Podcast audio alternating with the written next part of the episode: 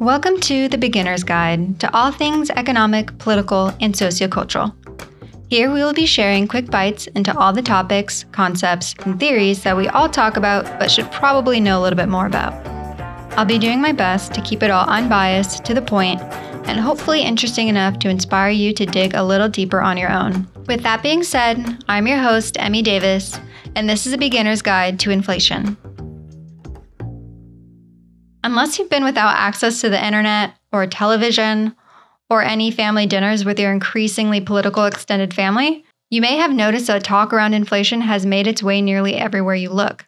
I recently saw a meme on Twitter that was a screenshot from the movie I Am Legend. If there's anybody out there, anybody, please, you are not alone. In the background of the screen grab was a sign listing the gas prices of what was just about to be the post apocalyptic world the movie was set in. The point of the meme was highlighting that the gas prices in the theoretical world on the verge of ending were now lower than some of the gas prices in today's 2020 America. Gas prices are usually the thing everyone points to when the conversation begins to circle around inflation and monetary policy. Nearly 9 out of 10 adults say they are at least somewhat concerned about inflation, according to a survey conducted in February 2022 by the online research firm Momentive for the New York Times. And these findings are not an anomaly. Over the past few months, I've seen survey after survey echoing the same sentiment among Americans. Inflation is one of those things that becomes more popular to discuss the more it rises. It is also understandable that most of us have minimal knowledge on what inflation is, why it is, what it does, and how to deal with it. How does inflation get to be zombie movie status? While we don't have quite enough time here to sort through the specifics of inflation today, I should be able to at least give you the foundation for a better understanding of inflation as a whole. The term itself is quite simple. However, all the societal, legislative, political, geopolitical, and economic factors that have influence make it a very nuanced topic. Simply put, inflation is the decline of a currency's purchasing power over time.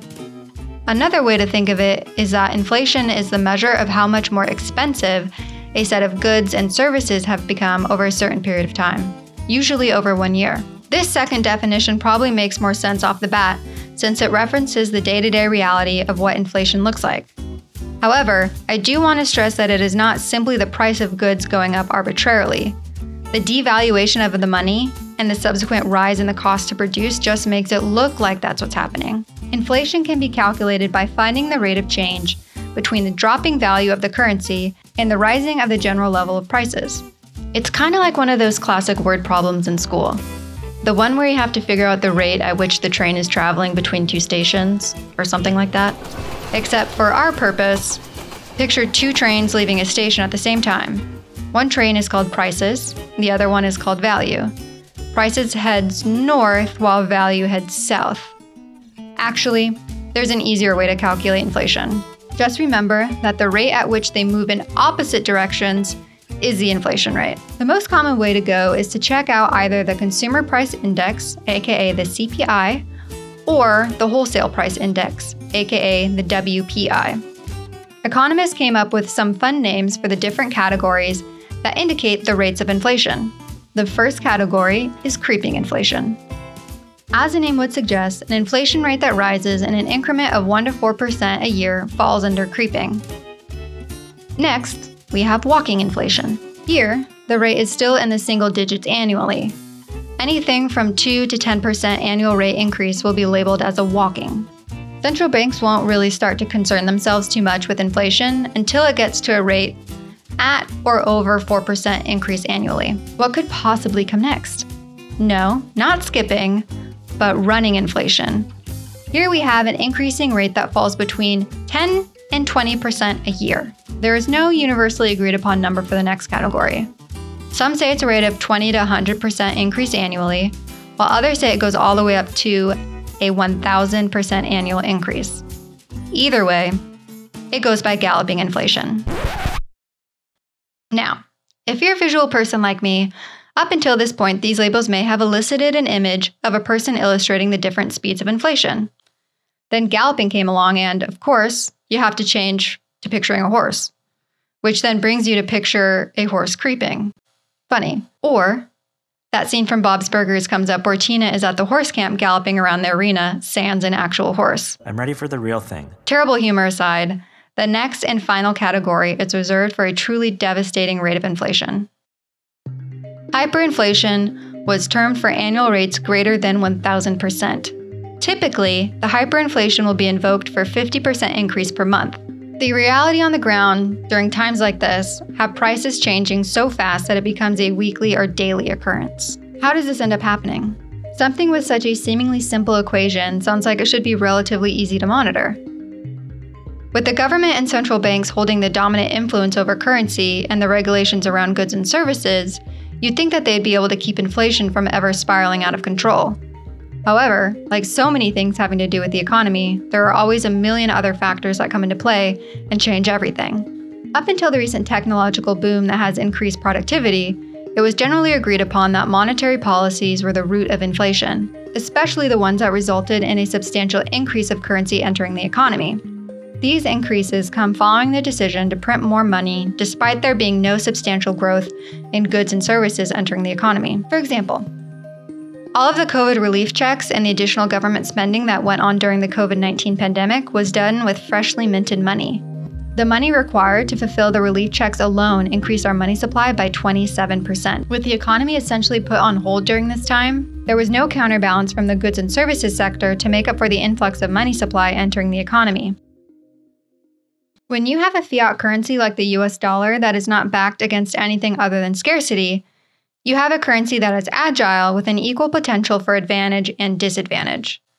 The disadvantage being that printing too much money, when the market is not growing at the same rate, quickly drives down the money's value and drives up the value of the goods and services. It's the balancing act of perception, making sure that the currency is always valued higher than what it can buy. For example, an item that cost $10 in 2021 would now cost $10.61 in 2022. Or, in other words, $10 from 2021 will only get you $9.39 worth of goods today in 2022. Beyond an influx in money supply, inflation can also be caused by demand dramatically outpacing the capacity to supply, as well as supply dramatically increasing their prices due to their cost to produce it going up. These are called demand pull inflation and cost push inflation. A form of inflation we haven't heard much about is stagflation. Stagflation is characterized by high unemployment, high prices, and low GDP. A cause of stagflation could be when the government prints currency, which would increase the money supply, i.e., create inflation. And then they raise taxes, which would slow economic growth. Both of these together could pretty quickly create stagflation. This may sound like a better option than the old classic inflation. But, according to most economists, the only way to get out of stagflation is to increase productivity so much that it could lead to higher growth, while simultaneously reining in the monetary policy to avoid adding any additional inflation. Which sounds much more simple than it is. Advice being be extremely proactive in avoiding stagflation. That advice is good to remember. But what about advice on how to correct high inflation today? As much as I don't want to completely shatter your view of me, I'm going to be honest and say that I don't have the exact answer for solving our inflation problems. However, I do know that the first step in solving it is to understand what caused it. Once you have a handle on the causes, you can take each cause one by one and apply a counter to it. Just remember, it's all a balancing act, and that an overcorrection in one area could cause something negative in another, leaving you in the same spot but for different reasons. So, the inflation we are seeing today, we know for sure has a few root causes. One, being the overprinting of money Congress passed in the name of COVID relief.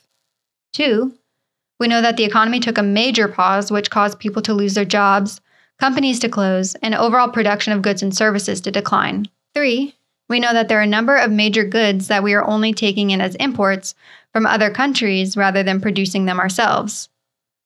And four, we're out of time. Needless to say, there's a lot to it, and there really isn't any fix that doesn't require some levels of sacrifice from everyone. I'll leave you with something positive. To quote the great Isaac Newton, what goes up must come down. I'm pretty sure he was talking about inflation. Right? This has been the Beginner's Guide to Inflation. This podcast is a subject entertainment production for Free Markets Destroy, a project of the Washington Policy Center. Free Markets Destroy celebrates the power of free markets to tackle humanity's most daunting challenges. The world isn't perfect, but it's getting better every day thanks to entrepreneurs who work tirelessly to deliver life changing innovations. Washington Policy Center is a nonpartisan, nonprofit public policy research organization that publishes studies, sponsors events, and educates citizens on vital public policy issues. For more information on either, check out freemarketsdestroy.com or washingtonpolicy.org. As always, thanks for listening and do your own research.